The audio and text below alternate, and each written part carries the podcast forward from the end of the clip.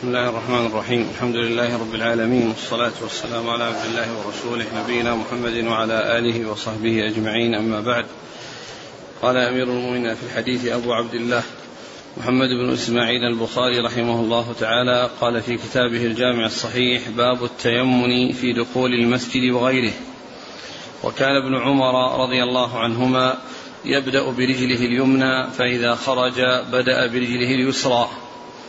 قال حدثنا سليمان بن حرب قال حدثنا شعبة عن الأشعث بن سليم عن أبيه عن مسروق عن عائشة رضي الله عنها أنها قالت كان النبي صلى الله عليه وسلم يحب التيمن ما استطاع في شأنه كله في طهوره وترجله وتنعله. بسم الله الرحمن الرحيم. الحمد لله رب العالمين. صلى الله وسلم وبارك على عبده ورسوله نبينا محمد وعلى آله وأصحابه أجمعين. أما بعد يقول الإمام البخاري رحمه الله باب التيمم في دخول المسجد وغيره أي غيره من الأمور التي يستحسن فيها ويستحب فيها تقديم اليمين. وهذا بخلاف ما كان من الأمور التي هي غير مستحسنة فإنها تستعمل فيها الشمال ك كدخول الحمام وكذلك فيما يتعلق بالخروج من المسجد يعني وإنما الأشياء التي فيها تكريم وفيها تجمل وتزين إنما يبدأ فيها باليمين. وقد ذكر البخاري رحمه الله أورد البخاري هذا الحديث. أولا أورد الأثر عن ابن عمر قال كان كان ابن عمر يبدأ برجله اليمنى فإذا خرج بدأ برجله اليسرى. ذكر هذا الأثر الذي يتعلق بالترجمة ويطابق الترجمة لأن الحديث الذي أورده يدخل ضمن العموم الذي ورد فيه في قوله وفي شأنه كله. وأما الأثر الذي أورده عن ابن عمر فهو يتعلق بموضوع الترجمة الذي هو دخول المسجد فإنه يقدم الرجل اليمنى. يقدم الرجل اليمنى عند الدخول وكذلك عند الخروج يقدم الرجل اليسرى. وهذا جاء عن ابن عمر رضي الله تعالى عنه ولكن جاء عن أنس رضي الله عنه حديث عن النبي صلى الله عليه وسلم قال فيه من السنة أن الإنسان عندما يدخل المسجد يقدم رجله اليمنى وإذا خرج يقدم الرجل اليسرى.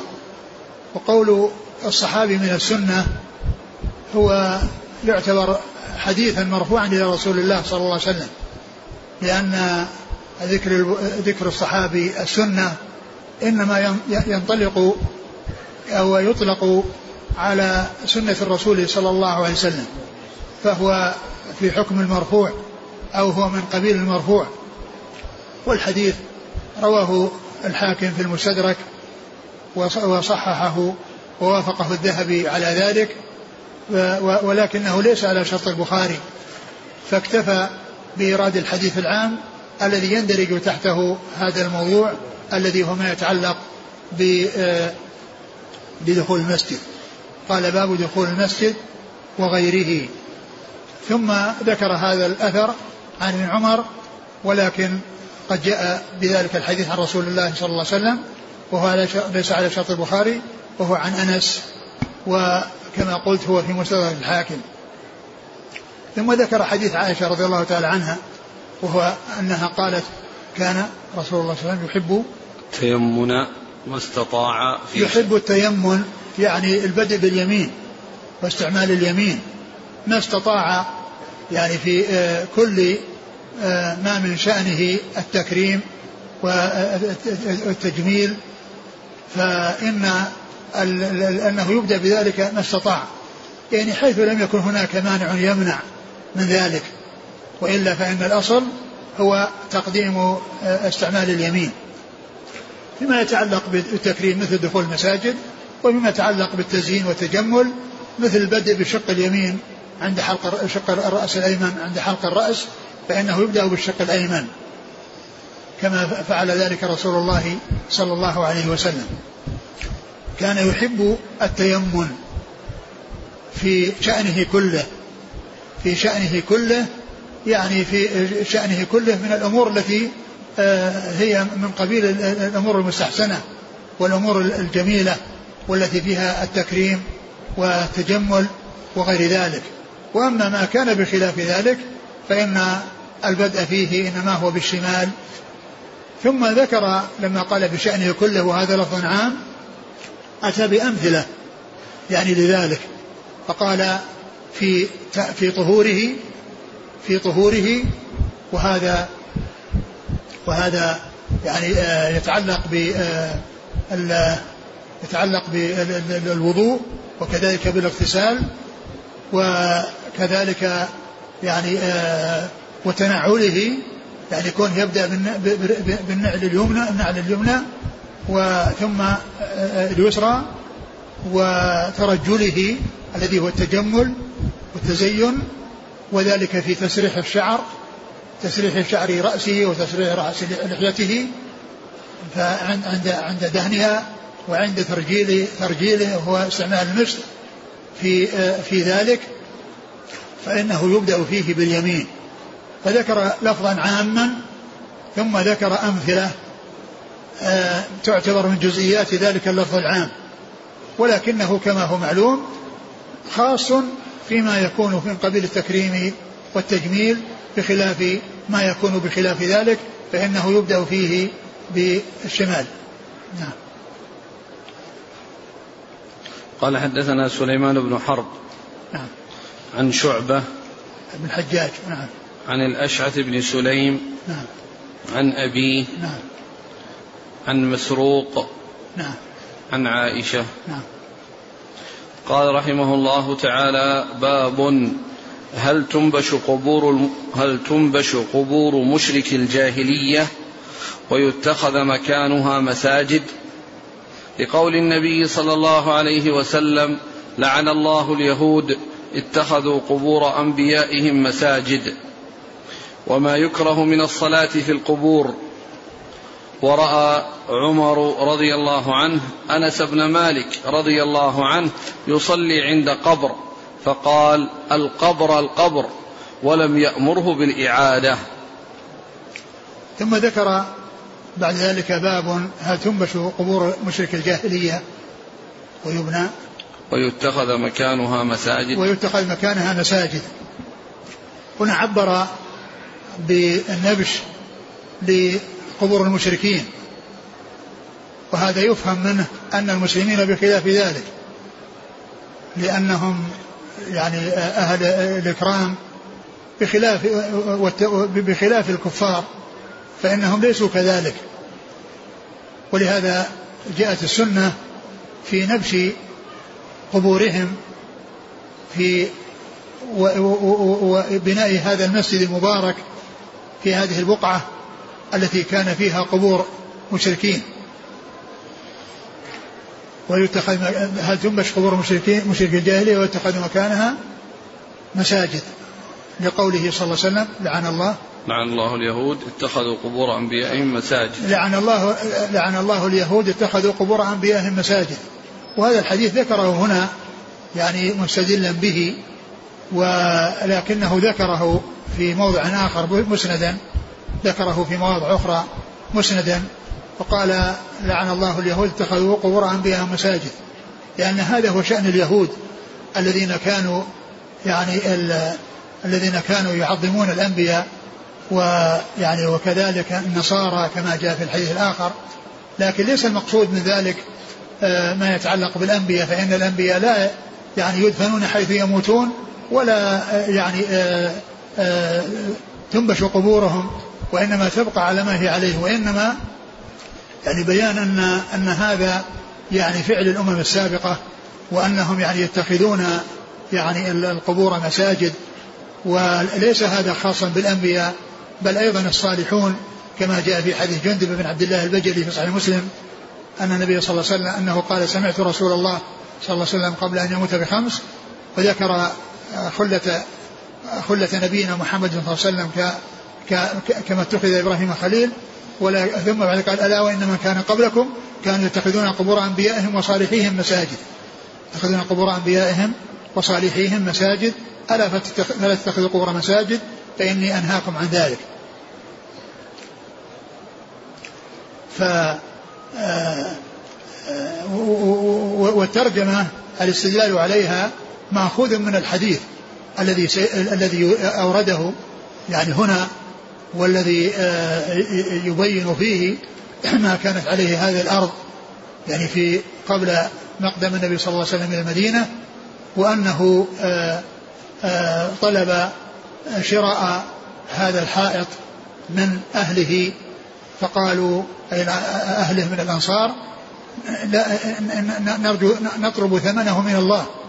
يعني معناه أنهم يتبرعون به ويجعلون ويرجون الثواب ذلك من الله عز وجل فلم يبيعوه على رسول الله صلى الله عليه وسلم وإنما آه، قدموه آه، ليتخذ مسجدا وليكون مكانا للصلاة.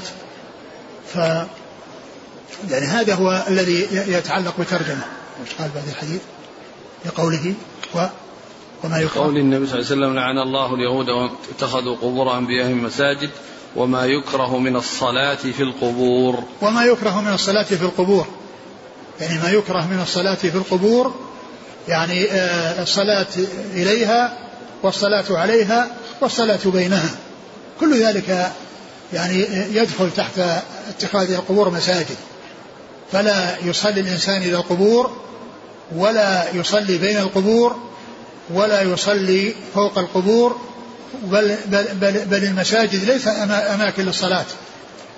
وإنما يعني عند الحاجة يصلى على الجنازة يعني في المقبرة كما أنه يصلى عليها بعد الدفن على القبر. فكذلك لو جاء ناس وصلوا عليها قبل أن تدفن لا بأس بذلك. لأن هذا مكان صلاة الجنازة آه، لا يتخذ هذا المكان مكان الصلاة يصلى عليها خارج المقبرة. ولكن من فاته فله أن يصلي عليها سواء قبل أن تدفن أو بعد الدفن كل ذلك سائر. وبعد الدفن جاء في ذلك حديث عن رسول الله صلى الله عليه وسلم حيث صلى على يعني آه، من من من مات ودفن في الليل ولم يعلم به النبي صلى الله عليه وسلم ولما علم ذهب وصلى عليه على قبره فدل ذلك على جواز ذلك. قوله يكره يعني آه يعني هو محمول على كراهة التحريم. محمول على كراهة التحريم. لأن النهي جاء لا تصلوا إلى القبور لا تصلوا إلى لا تصلوا إلى القبور ولا تصلوا يعني لا تصلوا إليها ولا تجلسوا عليها. ف آه، وكذلك ما جاء من نهي عن اتخاذ القبور مساجد وكذلك ما جاء أن, أن, أن الرسول صلى الله عليه وسلم قال صلوا في بيوتكم ولا تتخذوها قبورا يعني لا تعاملوها معاملة المقابر التي هي ليست محلا للصلاة وإنما صلوا فيها واجعلوا من صلاتكم فيها والمقصود من ذلك النوافل. وأما الفرائض فإنها تكون في المساجد ولا تكون في البيوت إلا من عذر آه، يعني يسوغ به التخلف عن صلاة الجماعة. عذر يسوغ به التخلف عن صلاة الجماعة. وما يكره من اتخاذ القبور مساجد وما وما يكره من الصلاة. وما يكره من الصلاة في القبور. نعم. ورأى عمر أنس بن مالك يصلي عند قبر فقال القبر القبر ولم يأمره بالإعادة. ورأى عمر رضي الله عنه أنسا يصلي حول قبر فقال القبر القبر يعني ينبهه وهو في الصلاة القبر القبر. وكان لم يتنبه فظن أنه يقول القمر القمر. يعني فقال له يعني بعض من حوله إنه يريد القبر. فتنحى عنه وأكمل صلاته ولم يأمره بالإعادة ولم يأمره بالإعادة.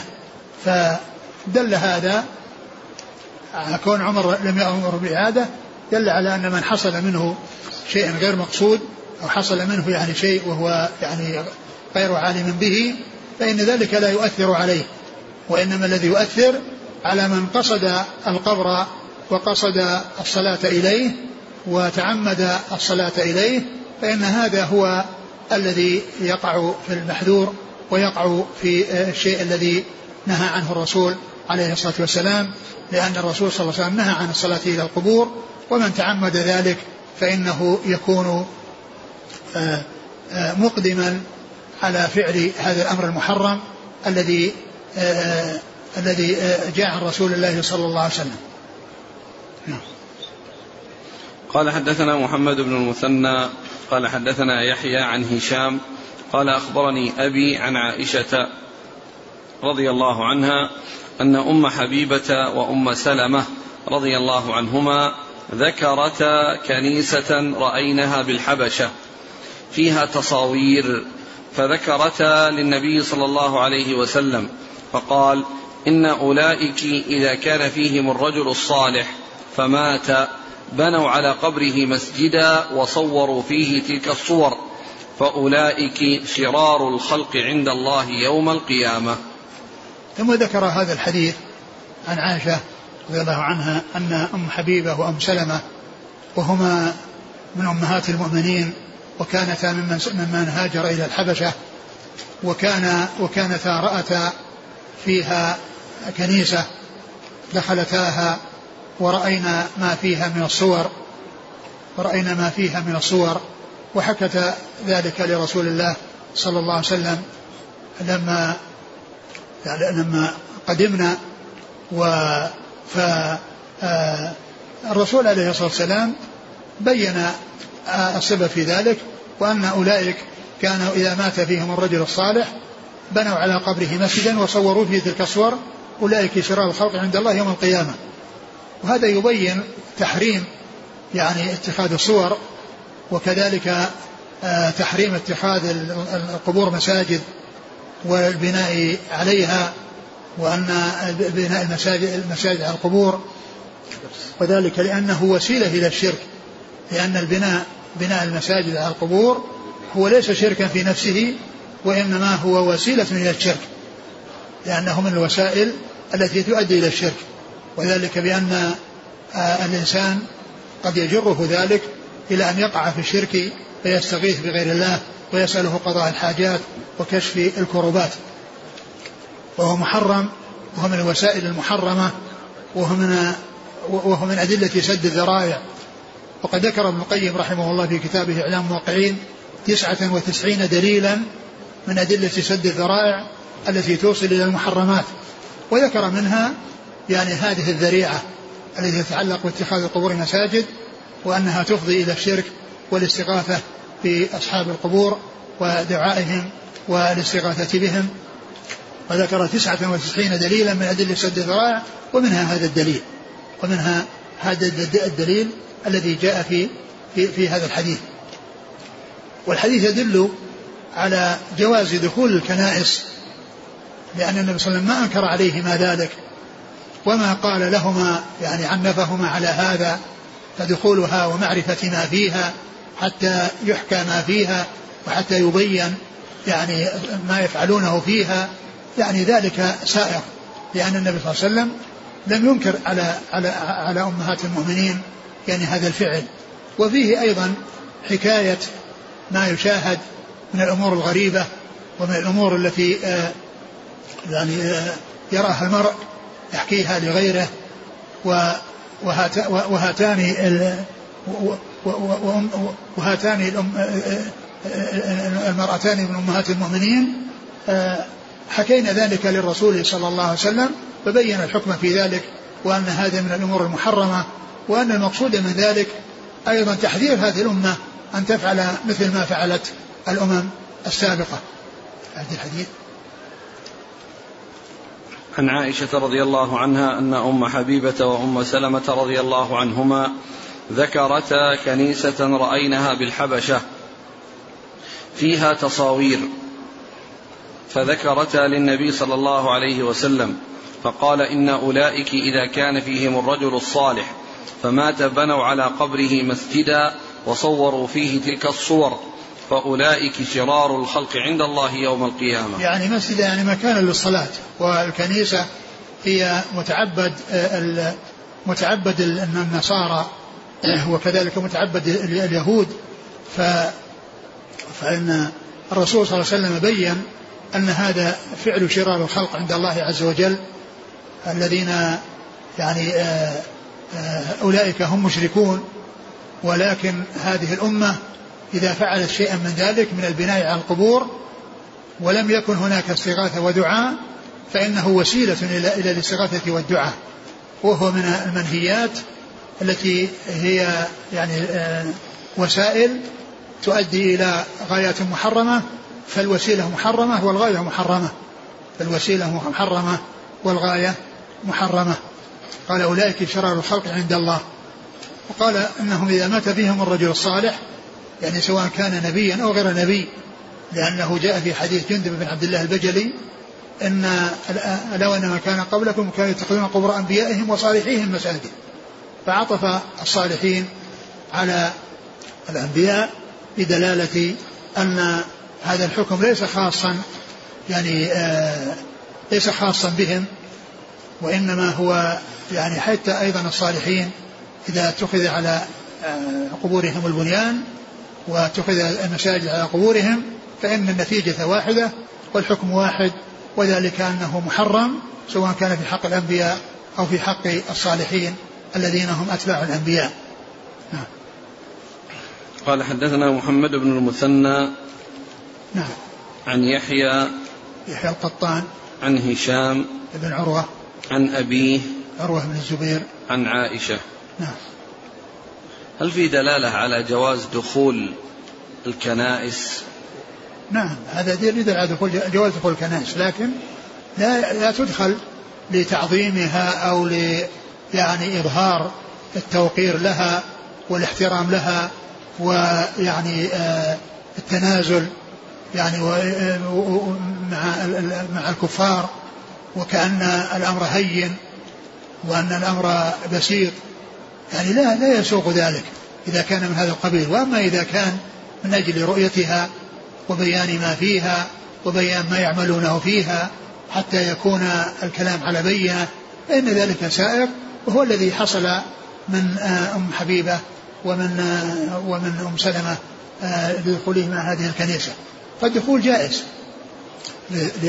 للاطلاع ومعرفة ما فيها وأما دخولها على على التوقير أو يعني مجاملة لأهلها و يعني فإن ذلك غير سائغ قال حدثنا مسدد نعم. قال حدثنا عبد الوارث عن أبي التياح عن أنس رضي الله عنه أنه قال قدم النبي صلى الله عليه وعلى آله وسلم المدينة فنزل أعلى المدينة في حي يقال لهم بنو عمرو بن عوف. فأقام النبي صلى الله عليه وسلم فيهم أربع عشرة ليلة ثم أرسل إلى بني النجار. فجاءوا متقلد السيوف كأني أنظر إلى النبي صلى الله عليه وعلى آله وسلم على راحلته وأبو بكر رضي الله عنه ردفه وملأ بني النجار حوله. حتى ألقى بفناء أبي أيوب رضي الله عنه. وكان يحب أن يصلي حيث أدركته الصلاة ويصلي في مرابض الغنم وأنه أمر ببناء المسجد فأرسل إلى ملأ من بني النجار فقال يا بني النجار ثامنوني بحائطكم ثامنوني بحائطكم هذا. قالوا لا والله. لا نطلب ثمنه إلا إلى الله. فقال أنس فكان فيه ما أقول لكم. قبور المشركين وفيه خرب وفيه نخل فأمر النبي صلى الله عليه وسلم بقبور المشركين فنبشت. ثم بالخرب فسويت وبالنخل فقطع. فصفوا النخل قبلة المسجد وجعلوا عضادتيه الحجارة وجعلوا ينقلون الصخر.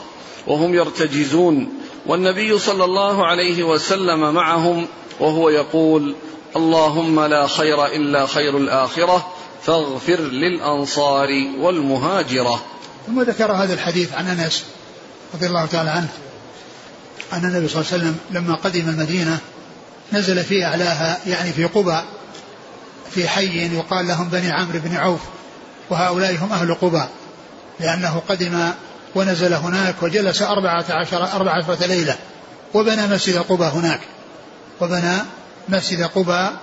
ثم إنه آه، أرسل إلى بني النجار أن يأتوا إليه. يعني بني النجار يعني هم في المدينة وفي داخل المدينة. فجاءوا إليه متقلد السيوف محتفين به مكرمين له معظمين له. فصار فركب عليه الصلاة والسلام دابته وردفه أبو بكر رضي الله عنه وبنو النجار حوله يعني محيطين به عليه الصلاة والسلام توقيرا وإكراما له صلوات الله وسلامه وبركاته واحتفاء به وفرحا بمقدمه. وإنما خص بني النجار لأنهم أخواله لأن عبد عبد المطلب جده أمهم بني النجار. وبني النجار هم من, من, من الخزرج. لأن الأنصار قبيلتان الأوس والخزرج. الأوس والخزرج. وبنو النجار من الخزرج يعني من هذه القبيلة. فإنما اختارهم لقرابته لحصول حصول القرابة بينهم وبينه. لأن جده عبد المطلب أمه من بني النجار. أمه من بني النجار. وأردف النبي صلى الله عليه وسلم أبا بكر إكراما له وتوقيرا له وإظهارا لشأنه وبيان لعظيم منزلته لأنه إذا عرفوا أن الرسول صلى الله عليه وسلم أردفه فينظرون إليه وينظرون إلى من هو ردف له فإن فإن ذلك فيه في ذلك من الإكرام له ما فيه. وهذا يدل على أيضا ويدل على الإرداف على الدابة إذا كانت مطيقة. ومعلوم أن أبا بكر له ناقة غير ناقة الرسول صلى الله عليه وسلم وإنما أركبه معه لإظهار إكرامه وتوقيره وليعرف الناس فضله ويعرفون منزلته رضي الله تعالى عنه وأرضاه. وذلك أن هذا الرجل الذي هو بكر رضي الله عنه هو أول من أسلم من الرجال ولازم النبي صلى الله عليه وسلم في مكة ولم يفارقه ولم يهاجر إلى الحبشة مع الذين هاجروا. وانما بقي معه ولما أذن له في الهجرة آه، صار رفيقه في الطريق رافقه في الطريق وكذلك لازمه في المدينة وشهد المشاهد كلها معه فكان ملازما له في مكة وفي طريق الهجرة وفي المدينة ولما آه، آه، توفي رسول الله صلى الله عليه وسلم بايعه الناس خليفة لرسول الله صلى الله عليه وسلم ولما توفي أكرمه الله بالدفن بجوار رسول الله صلى الله عليه وسلم وإذا بعث يكون معه في الجنة. فهو ملازم له في مكة بل وملازم له في طريق الهجرة وملازم له في المدينة وشهد المشاهد كلها معه ولم يتخلف عنه صلى الله عليه وسلم. ولما توفي عليه الصلاة والسلام بايعه المسلمون خليفة لرسول الله صلى الله عليه وسلم. و وإذا بعث يكون معه في الجنة رضي الله تعالى عنه وأرضاه. فهذا الرجل العظيم حصل له هذا الفضل العظيم من ملازمة النبي صلى الله عليه وسلم والقرب منه في في الحياة الدنيا وفي البرزخ وفي الدار الآخرة رضي الله تعالى عنه وأرضاه. ولهذا فإن محبته من أوثق من أعظم آه، خصال الإيمان لأن لأن الحب في الله والبغض في الله من أوثق الإيمان. أوثق الإيمان. وقد قال عليه الصلاة والسلام ثلاث من كن فيه وجد بهن حلاوة الإيمان. أن يكون الله ورسوله أحب إليه مما سواهما وأن يحب المرء لا يحبه إلا لله. لا يحبه إلا لله. فيعني محبة يعني هذا الرجل العظيم في الله ومن أجل الله آه، لهذا البلاء العظيم الحسن الذي حصل منه في الإسلام مع النبي صلى الله عليه وسلم في مكة يذب عنه.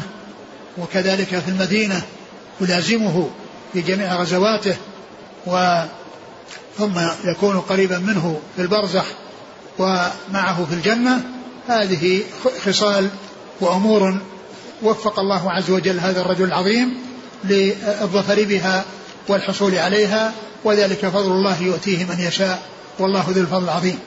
ولهذا فإن محبته وإجلاله وتوقيره وامتلاء القلب من محبته ومحبة جميع الصحابة رضي الله عنهم وأرضاهم هذا علامة علامة السعادة وعلامة الخير كما قال الطحاوي ونحب أصحاب رسول الله صلى الله عليه وسلم ولا نفرط في حبهم ونبغض من يبغض ولا نتورع من أحد منهم ونبغض من يبغضهم وبغير الخير يذكرهم وحبهم دين وإيمان وإحسان وبغضهم كفر ونفاق وطغيان هذا هو شأن أصحاب رسول الله صلى الله عليه وسلم رضي الله تعالى عنهم وأرضاهم. وأبو بكر رضي الله عنه هو خير هذه الأمة. بعد نبيها ثم يليه عمر ثم يليه عثمان ثم يليه علي وهم الخلفاء الراشدون الهادون المهديون رضي الله تعالى عنهم وأرضاهم و وبعدهم بقية الصحابة مع حصول الشهادة من النبي صلى الله عليه وسلم لعدد كبير من الصحابة في الجنة ومنهم عشرة ذكرهم النبي صلى الله عليه وسلم في حديث واحد وهم هؤلاء الخلفاء الأربعة وعبد الرحمن بن عوف والزبير بن العوام وسعيد بن زيد وسعد بن أبي وقاص و آه، وسعد بن أبي وقاص وأبو عبيدة بن الجراح رضي الله تعالى عنهم وعن الصحابة أجمعين. ف فلما وصل إلى المدينة يعني آه، بركت الناقة في آه، يعني في فناء دار أبي أيوب الأنصاري وهم وهم بني النجار رضي الله عنه وأرضاه. ونزل ضيفا على النبي صلى الله عليه وسلم نزل ضيفا على أبي أيوب وكان يعني بيته من من طابقين فجعل النبي صلى الله عليه وسلم في الدور الأعلى وهو في الدور الأسفل وحتى بنى صلى الله عليه وسلم مسجده وبنى حجرات أمهات المؤمنين بجواره وبنى البيوت بجواره أي بجوار المسجد. ولما يعني استقر في المدينة وكان بقرب دار أبي أيوب يعني هذا الحائط لجماعة من الأنصار من بني النجار فقال ثامنوني بحائطكم. ثامنوني يعني اطلبوا الثمن الذي تريدون. حددوا الثمن وقدروا الثمن لأدفعه إليكم لأتخذه مسجدا فقالوا إنهم لا يبيعونه إلا على الله وأنهم يقدمونه لله عز وجل يرجون ثواب الله عز وجل. وهذا دال على فضلهم ونبلهم رضي الله تعالى عنهم وأرضاهم. ولما آه، تنازلوا عن عن هذه الأرض وعن هذا الحائط وكان في المسجد قبور المشركين الجاهلية وكذلك فيه يعني شيء من النخل وفيه خرب فأمر بالخرب فسويت وبالقبور فنبشت وأخرجت عن هذا المكان وأمر بالنخل فقلع وصف في قبلة المسجد وجعل في عضادته الحجارة يعني الذي يكون يعني آه، بين بين بين هذه يعني هذه النخل أو اعجاز النخل القائمة يعني عضادتيها الذي يكون بينها حجارة يجمعون الحجارة ويبنونها بين العضادتين. وهذه كأنها مثل السواري التي تكون في وسط الجدار تكون في وسط الجدار. ف فكانوا ينقلون الحجارة والنبي صلى الله عليه وسلم معهم وهم يبنون المسجد. ويقول الله اللهم إن لا عيش إلا عيش الآخرة فاغفر للأنصار والمهاجرة. ومحل الشاهد للترجمة في قول البخاري هل تنبش قبور المشرك الجاهلية ويتخذ مكانها مساجد؟ محله أن هؤلاء المشركين هؤلاء المشركون الذين دفنوا في هذا المكان نبشت قبورهم وأخرجت فلم يبقى فيها قبور. فلم يبقى فيها قبور لأن المقبورين أخرجوا منها وصارت الأرض يعني خالية من القبور وبني عليها المسجد فدل على جواز مثل ذلك وأن هذا يختص بالكفار وبالمشركين وأما المسلمون فإنهم محترمون في الحياة وفي الممات ولا تنبش قبورهم ولا تكسر عظامهم ولا يعني يحصل أي شيء فيه آه، تأثير عليهم. وأما المشركون فإنهم يعني كما جاء في الحديث يدل دل على معاملتهم هذه المعاملة وهي نبش قبورهم وإخراجها واتخاذ مكانها مسجد. وفي هذا دليل على أن القبر إذا إذا أزيل وأخرج من فيه فإنه لا يبقى قبرا. لأنه ليس فيه مقبور وإنما فيه أرض وإنما هو أرض فأخرج منها يعني ذلك أخرج من هؤلاء المقبورون وبقيت أرضا فبني المسجد يعني في في هذا المكان آه، مسجد الرسول صلى الله عليه وسلم الذي بين عليه الصلاة والسلام فضله وأن الصلاة فيه خير من ألف صلاة فيما سواه من المسجد من المساجد إلا المسجد الحرام. الحديث.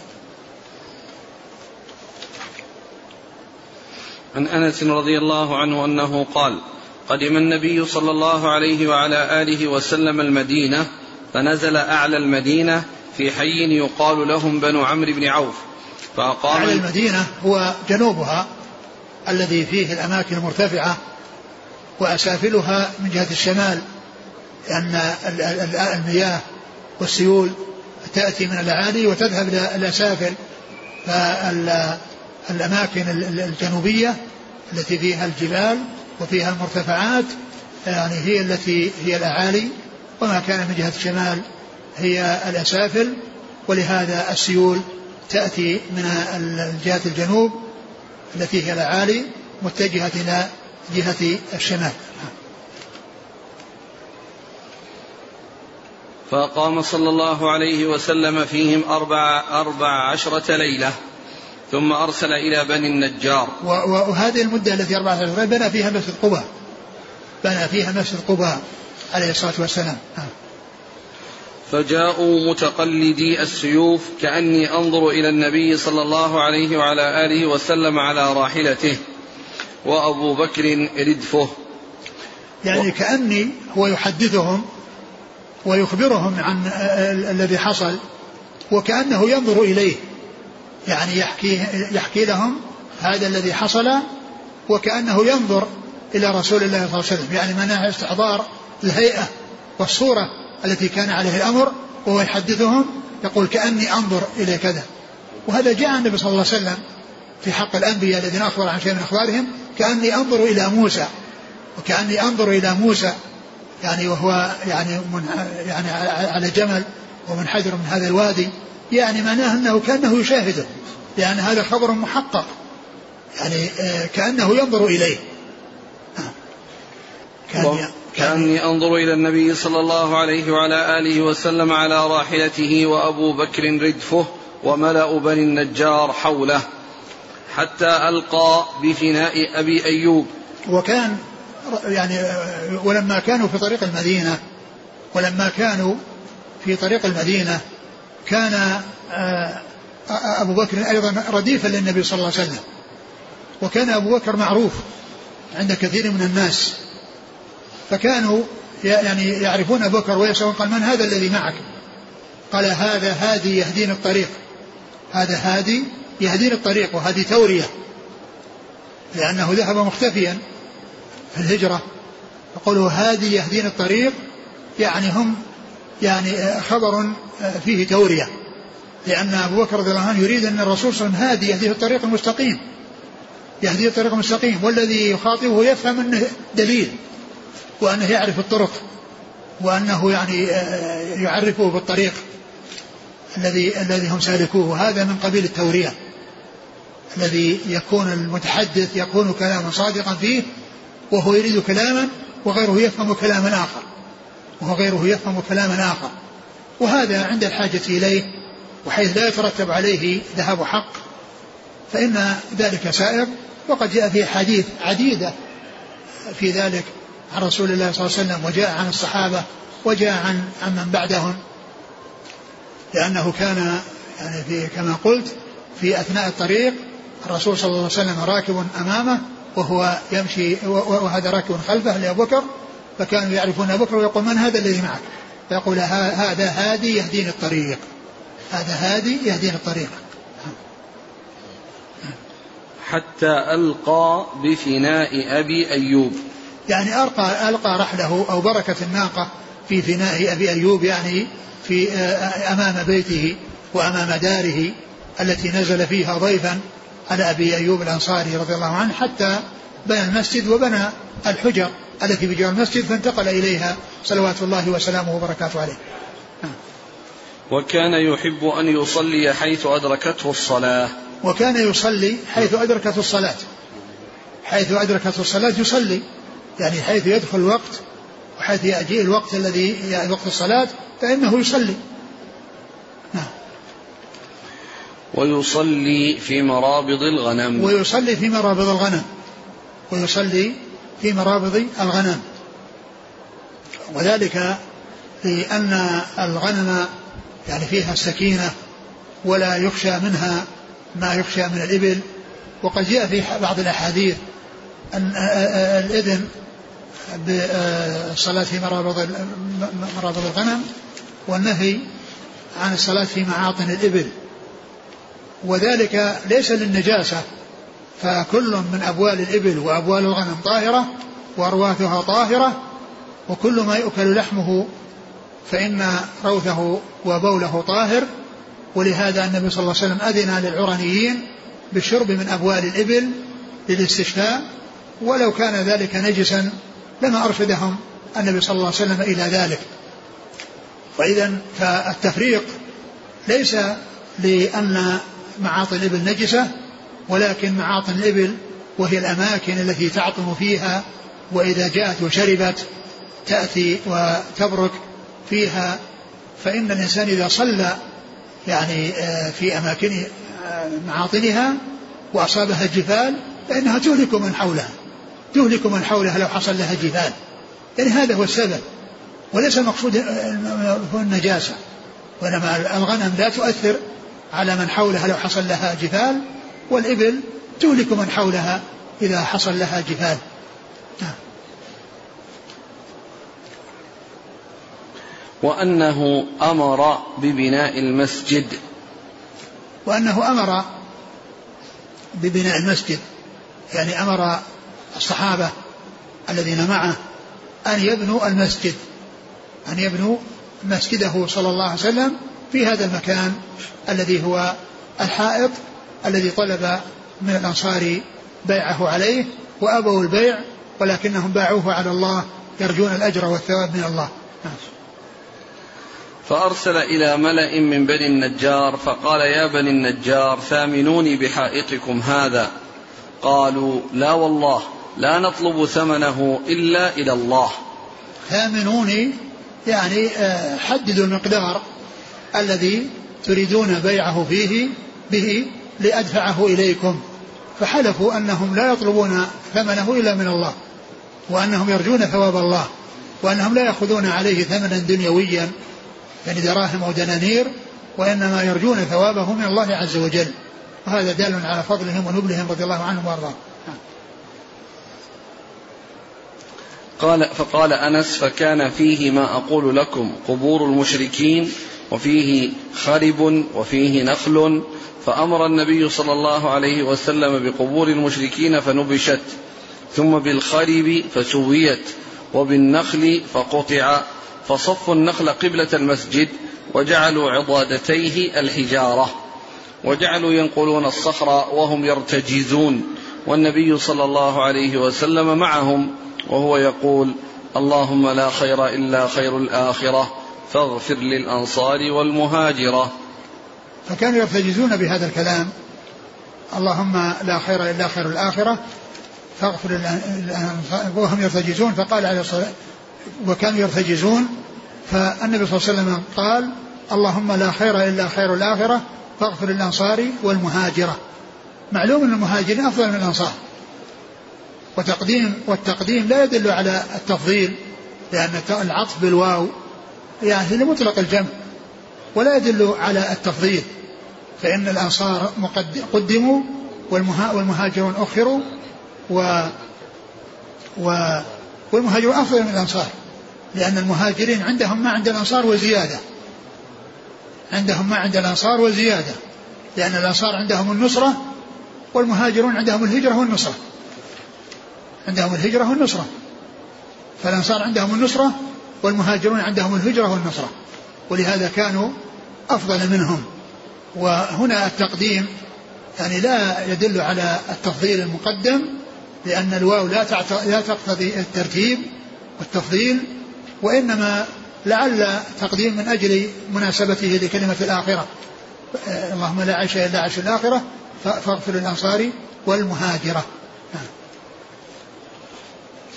قال حدثنا مسدد عن عبد الوارث بن سعيد العنبري عن أبي التياح وهو يزيد بن حميد نعم. عن أنس. نعم.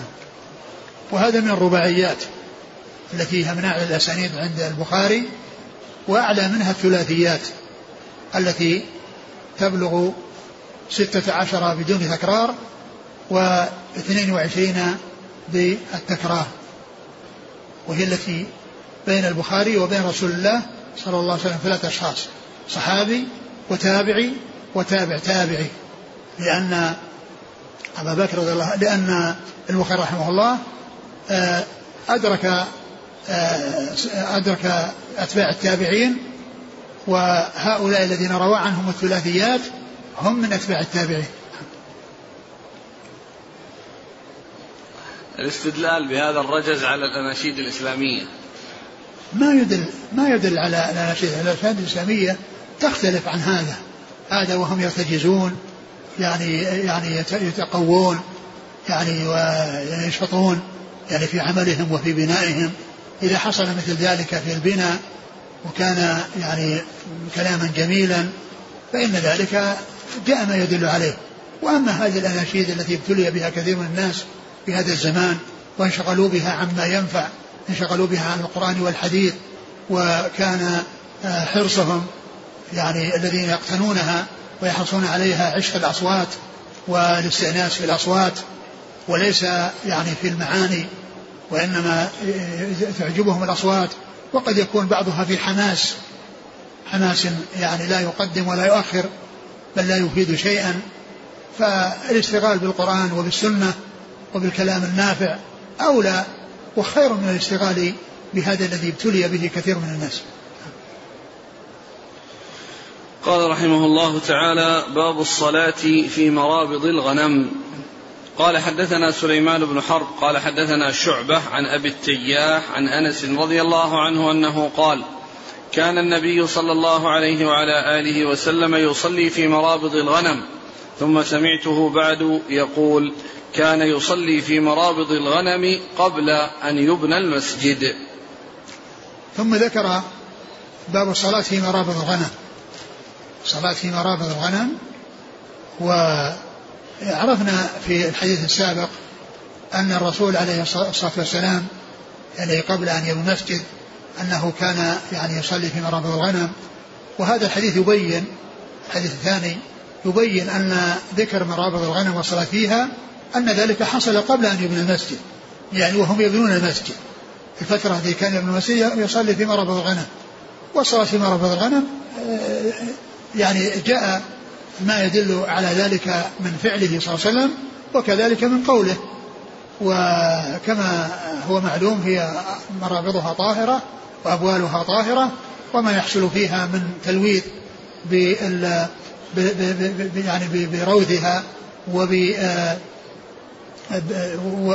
وبأبوالها كل ذلك من الطاهر كما عرفنا لأن كل ما يؤكل لحمه وروثه لحمه روثه وبوله طاهر كالإبل والبقر والغنم والخيل وكذلك الطيور وال يعني صيد البر وما إلى ذلك. كل ما كان يؤكل لحمه فإن البول منه والروث منه طاهر.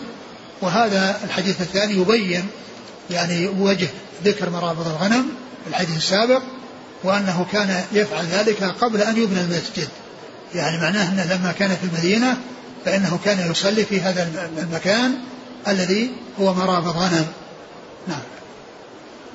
قال حدثنا سليمان بن حرب عن شعبة عن أبي التياح عن أنس. نعم. قال رحمه الله تعالى باب الصلاة في مواضع الإبل. قال حدثنا صدقة بن الفضل. قال أخبرنا سليمان بن حيان. قال حدثنا عبيد الله عن نافع أنه قال رأيت ابن عمر رضي الله عنهما يصلي إلى بعيره وقال رأيت النبي صلى الله عليه وعلى آله وسلم يفعله. ثم ذكر الصلاة في مواضع الإبل. في مواضع الإبل يعني حول الإبل وذكر هذا الحديث الذي فيه عن قال رأيت نافع يقول رأيت ابن عمر يصلي إلى بعيره. ابن عمر يصلي إلى بعيره. يعني بعيره معقول وهو يصلي يعني جعله سترة له. يصلي إليه يعني بينه وبين القبلة. فجعله البعير سترة له. وقال إنه رأى النبي صلى الله عليه وسلم يفعل ذلك لأنه كان يصلي إلى بعيره. وهذا مطابق قوله مواضع الإبل لأنه حولها وفي المكان الذي هو الذي هو فيه. ويعني وهذا يعني يعني لا ينافي يعني ذاك الذي الذي جاء أن نعم الصلاة في معاطن معاطن الإبل لأن تلك إذا يعني عطنت وحصل لها جفال وليست معقولة فإنها يحصل منها نفار شديد وتهلك من حولها.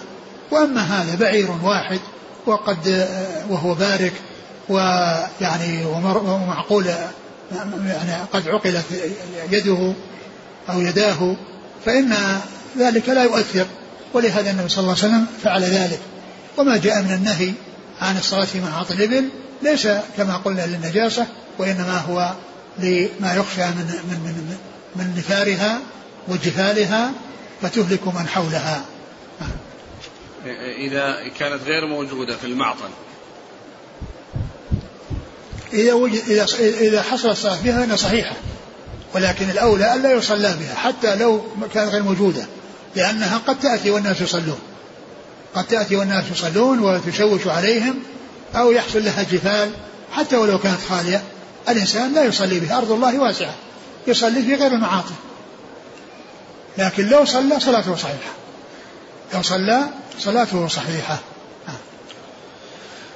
قال حدثنا صدقة بن الفضل عن سليمان بن حيان. عن عبيد الله عن نافع عبيد الله العمري. نعم. عن نافع عن ابن عمر. نعم. قال رحمه الله تعالى باب من صلى وقدامه تنور أو نار أو شيء مما يعبد فأراد به الله. وقال الزهري أخبرني أنس رضي الله عنه أنه قال قال النبي صلى الله عليه وعلى آله وسلم عرضت علي النار وأنا أصلي.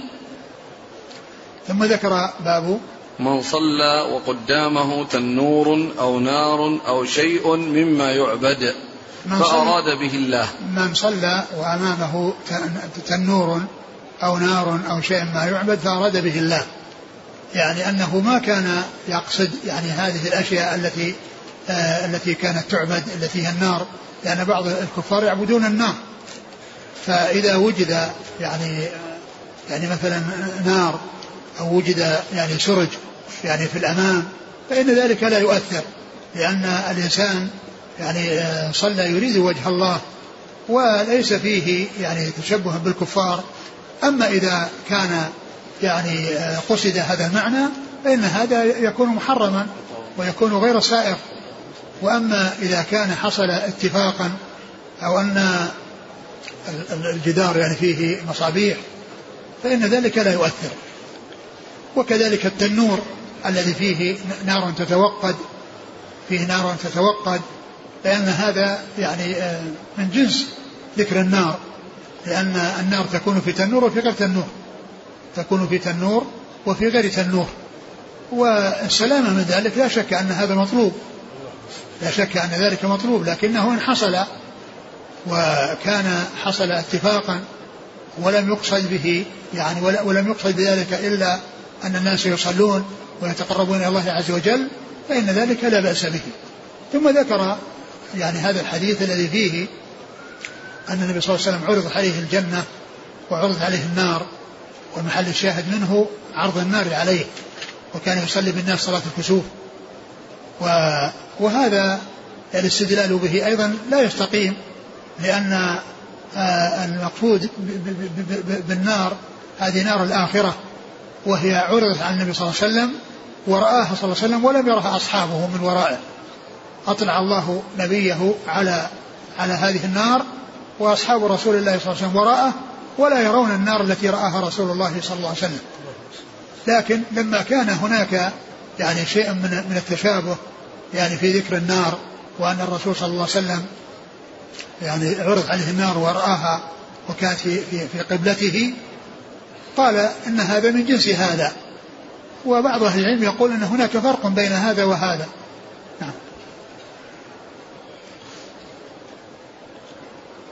قال باب من صلى وقدامه تنور أو نار أو شيء مما يعبد فأراد به الله. نعم. وقال الزهري أخبرني أنس قال قال النبي صلى الله عليه وسلم عرضت علي النار وأنا أصلي. يعني في صلاة الكسوف. وعرضت عليه الجنة لكن محل الشاهد هنا ذكر النار لأنه الباب يتعلق بالنار. وهذه النار نار الآخرة وليست نار الدنيا.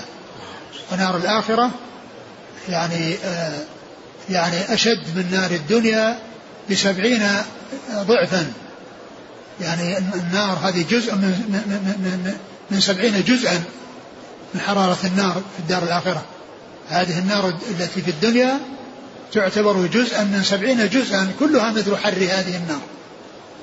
يعني فهذا والعياذ بالله يدل على شدة حرارة النار في الدار الآخرة وأنها في هذه الغاية من الشدة يعني الآن يريد الإمام البخاري أن مثل هذا لا حرج فيه. نعم. قال حدثنا عبد الله بن مسلمة عن مالك عن زيد بن أسلم عن عطاء بن يسار عن عبد الله بن عباس رضي الله عنهما أنه قال انخسفت الشمس فصلى رسول الله صلى الله عليه وعلى آله وسلم ثم قال أريت النار فلم أر منظرا كاليوم قط أفظع.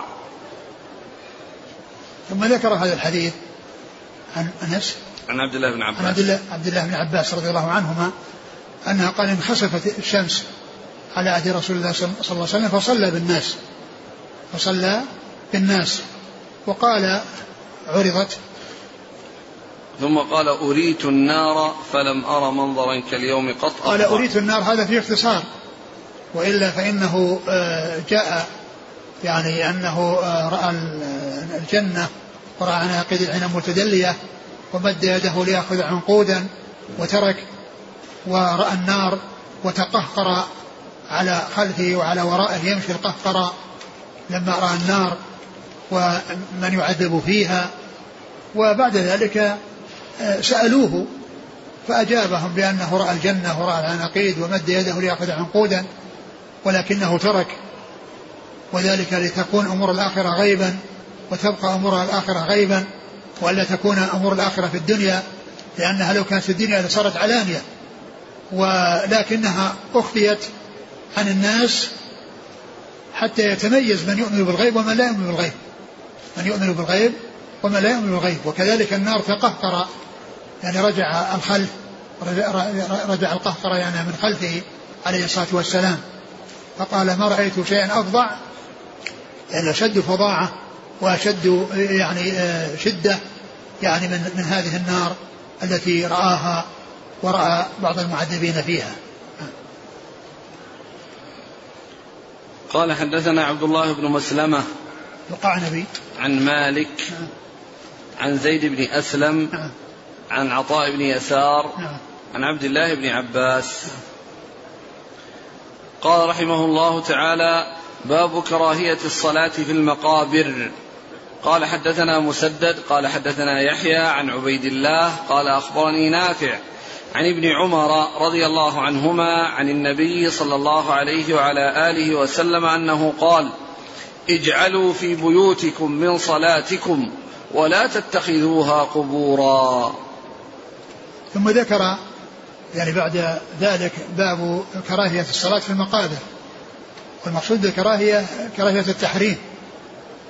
كراهية التحريم. يعني لا يجوز الناس أن يصلوا في المقابر. لأن المقابر ليست محلا للصلاة ولا محلا لقراءة القرآن وإنما هي محل لدفن الموتى. دفن لمحل محل لدفن الموتى و والإنسان يزور القبور ويدعو لأهلها ولا يصلي فيها ولا يقرأ القرآن فيها لأنها ليست أماكن ولكن البيوت هي التي تكون أماكن لقراءة القرآن وأماكن للصلاة. وقد أورد هذا الحديث عن ابن عمر أن النبي صلى الله عليه وسلم قال اجعلوا من صلاتكم في بيوتكم ولا تتخذوها قبورا. يعني اجعلوا من صلاتكم يعني النوافل في بيوتكم. قد جاء عن النبي صلى الله عليه وسلم أنه قال أفضل صلاة رجل في بيته صلاة الرجل في بيته أفضل من المكتوبة. إن النوافل في البيوت خير من الصلاه في المساجد. النوافل.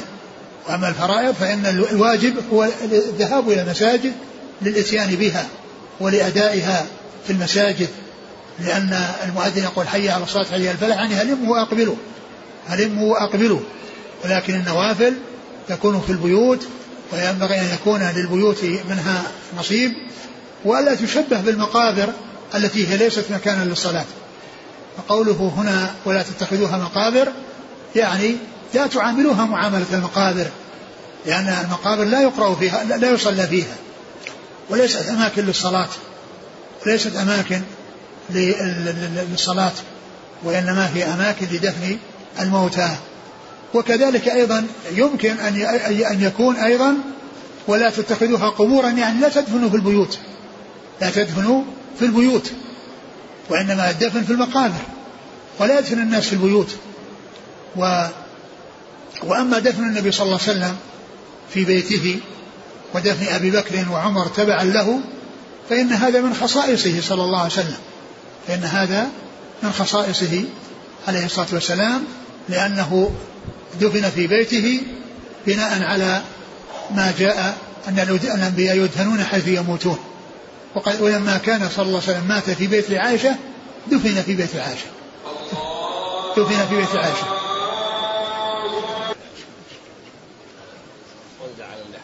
يعني هذا الحديث واضح في أن البيوت يصلى فيها النوافل وأنها لا تعامل معاملة المقابر بحيث لا يصلى فيها كما لا يصلى في المقابر.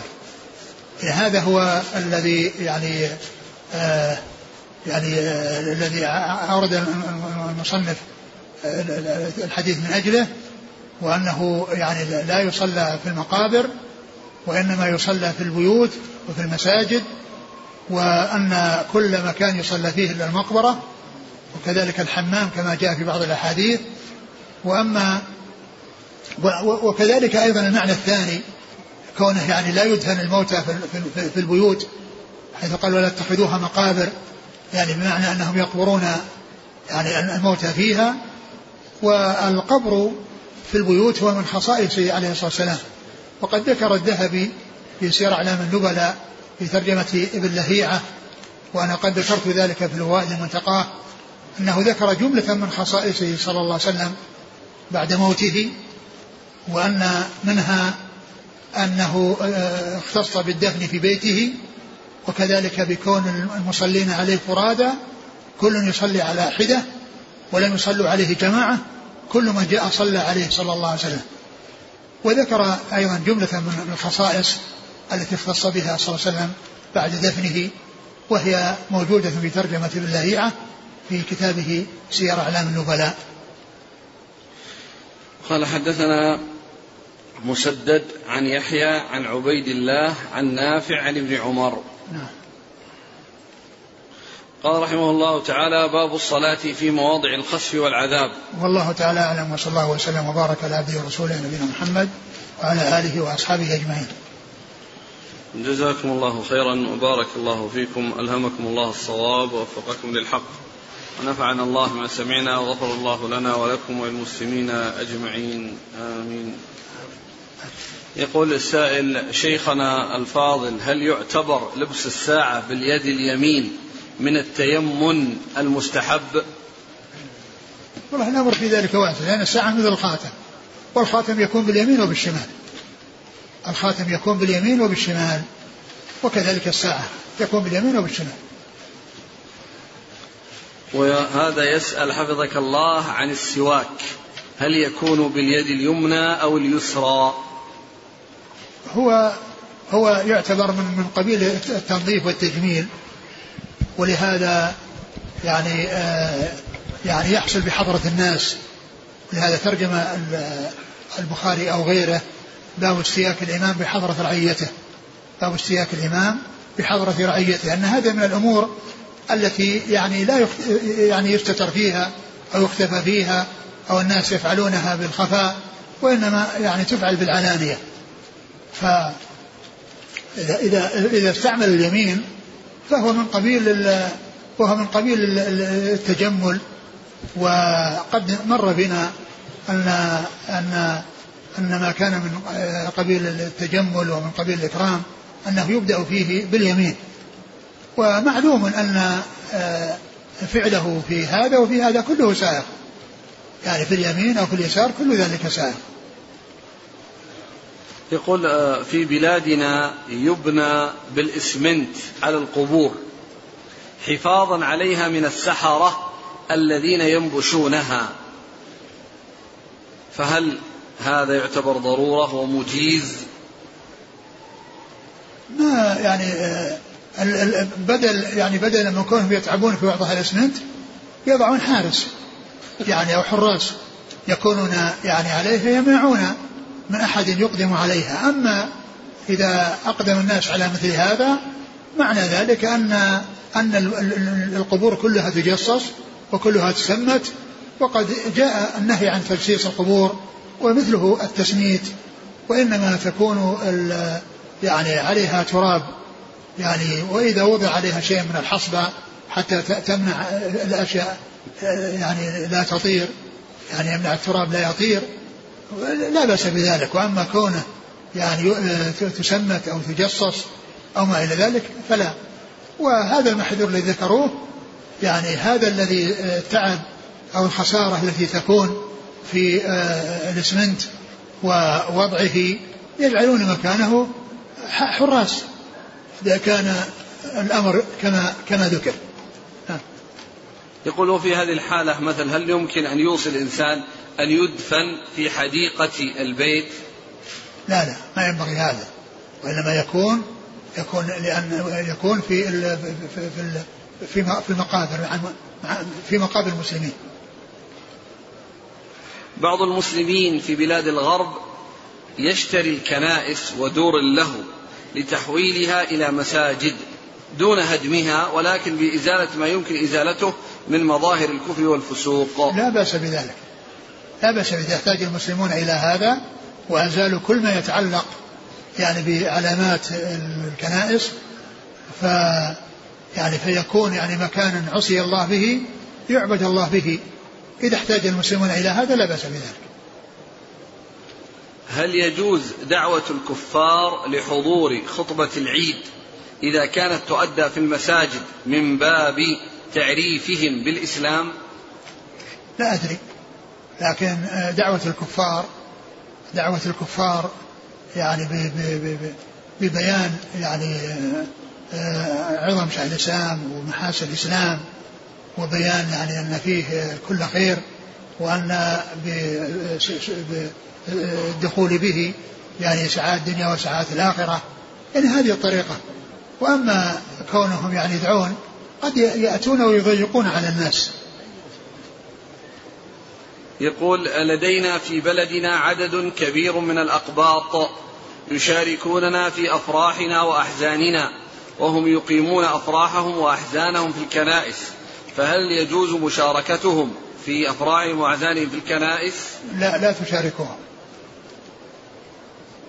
هل يجوز إلقاء الدروس في مسجد فيه قبر؟ آه إلقاء الدروس في مسجد فيه قبر قد يكون في ذلك دعوة إلى يعني كون الناس يأتون ويصلون في هذا المسجد. فالدروس تلقى في أماكن سليمة مساجد سليمة من هذا المحذور. لأن إلقاء الدروس قد يعني يدعو الناس أو يدفع الناس إلى أن يأتوا لهذا لهذا الدرس ثم ذلك يصلون في هذا المسجد الذي لا يجوز أن يصلى فيه.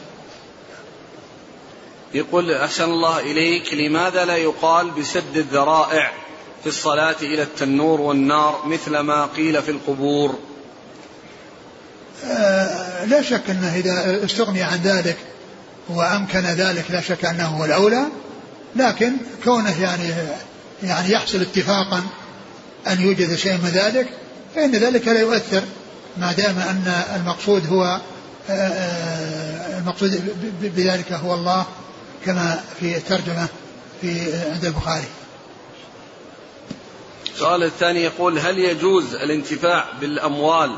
هل يجوز الانتفاع بأموال من يعمل في المحاكم؟ التي تحكم بقوانين الوضعية؟ هل هل هل يجوز الانتفاع بأموال من يعمل في المحاكم التي تحكم بالقوانين الوضعية؟ آه العمل هذا حرام. العمل حرام. أن يكون الإنسان يعني يكون قاضي في, آه في, في قوانين وضعية غير شرعية أو كون الإنسان يعني يقوم يعني بالمساعدة والإعانة والخدمة يعني في ذلك لا شك أن هذا من التعاون على الإثم والعدوان والإنسان آه، يبحث عن الرزق في آه، سبل حلال وسبل طيبة ويبتعد عن آه، تحصيله عن طريق عن عن الطرق المحرمة. جزاكم الله خيرا سبحانك اللهم وبحمدك أشهد أن لا أنت أستغفرك وأتوب إليك.